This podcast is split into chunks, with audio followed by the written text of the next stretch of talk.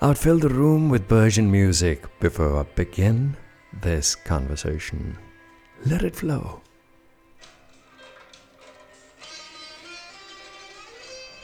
I've got a poem by Rumi that I wanted to share with you today because uh, the moment I opened up this page, it felt so apt, it felt so right for this time that we're going through. This time of lockdown and this time of isolation, contemplation, and staying within the four walls of our homes and thinking about all aspects of life that impact us and that sometimes don't even concern us. So, whatever is transpiring at this moment is like a divine play.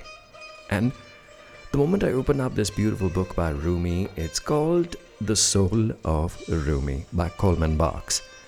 And it just opened up onto this page, and this particular poem just jumped off the page right into my heart. And I thought I should share this with you because it is so apt, it is so right for what we are facing at the moment. So here it goes back into the reed bed.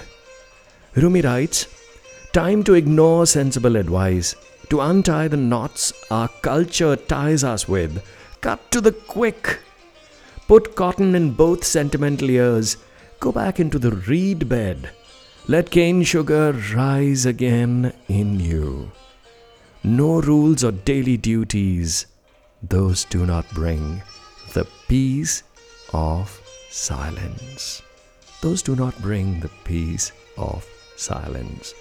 Let's try and decode this one sentence at a time, would be easier. Time to ignore sensible advice to untie the knots our culture ties us with. We're also bound by these routines that we've been following in our daily lives getting up, going to work, earning a package, a salary, feeding families, looking after our regular needs, aspiring to climb up the ladder in life and achieve this, achieve that, personal goals. And suddenly, everything has fallen into disarray. So, coronavirus has come in to do Rumi's work because um, that's exactly what's happened. It's pushing us back into the reed bed again. Then he goes on to say, cut to the quick, because otherwise we won't have cut our ties, we won't have uh, snapped these connections with our routines. These strings would have held us forever. And we are aching at the moment to go back to the same routine, aren't we? But the way Rumi puts it, cut to the quick. They've been snapped suddenly one fine day. Most countries had their prime ministers, premiers coming on air and saying, Hello, we're going into lockdown. And there it was air travel, work, commute, transactions, businesses, everything shut down in a flash. It was all cut to the quick, as Rumi says. And then he goes on to say, Put cotton in both sentimental ears. Don't misinterpret this. He's talking about rising above petty emotion. He's talking about rising beyond all the noise that clutters our mind. We get very sentimental about possessions, don't we? We think in a very insecure manner when it comes to all the things that we have acquired, we've accumulated over the years. We're so attached to them all the sentimentality is reserved for consumption by the ego itself. We don't want to step beyond the ego. Isn't that a problem with most of us? Think about it. So, that was a deliberate pause to let you think about this one that uh, all the sentimentality is reserved for things we possess, and the moment they're taken away, our freedom to travel, to attend parties, to socialize, to be out there in the world showing off our wear, our possessions, our acquisitions, our degrees, our intellect. The moment that has been taken away and you've been put back inside your own house to just be with yourselves.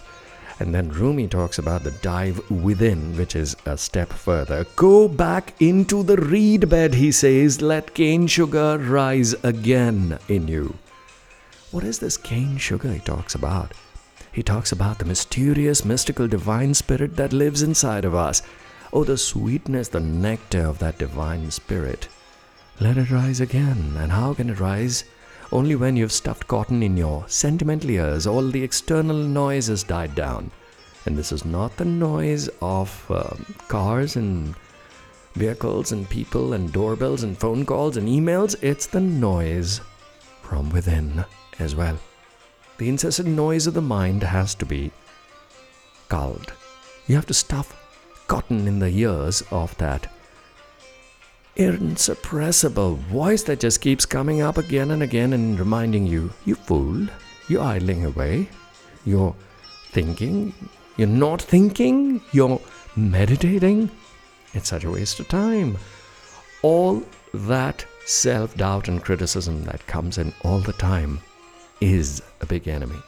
But the moment that silence happens, the moment that silence takes root, ah, what rises is cane sugar. Imagine yourself planted like a sugar cane in the field, the way Rumi puts it, and the sugar rising up from the base of your chakras or your spine or your body or your feet, whatever works with your imagination well, let it rise from that point and move upwards and fill all your inner self. Imagine if somebody cut you, you'd only bleed nectar, cane sugar. So he says, let cane sugar rise again in you. No rules or daily duties. Now come to this one. Aren't you just eating and sitting and lounging about and absolutely enjoying this period of no daily duties? You've always had the complaint I would love to ponder over existential questions, but I don't have the time. All the time, ladies and gentlemen, at your disposal. Are you utilizing it in any way? Rumi goes on to say, No rules and daily duties, those do not bring the peace of silence. And the peace of silence has been given to you all of a sudden you have all the time, resources, and uninterrupted intervals, long, long intervals that you can utilize. Or you don't have to get up at 4 a.m. and meditate and think about what you are here to do. There's ample time now to rethink life. I've been advising people to sit down and put it down on paper, to journal, to write. There's so many ways, so many beautiful ways to sketch, to paint, to dance, there's so many ways, there's so many doors that keep opening to enter yourselves. The idea is to do that. Maybe for a few minutes, for a few seconds, because there's infinity right there inside of that. There's no time there. The moment you're mindful and you enter that space, it's timelessness that opens up. And it opens its arms, throws them wide, and gives you a warm hug. And the moment you return from there, you're a different person. You are cane sugar.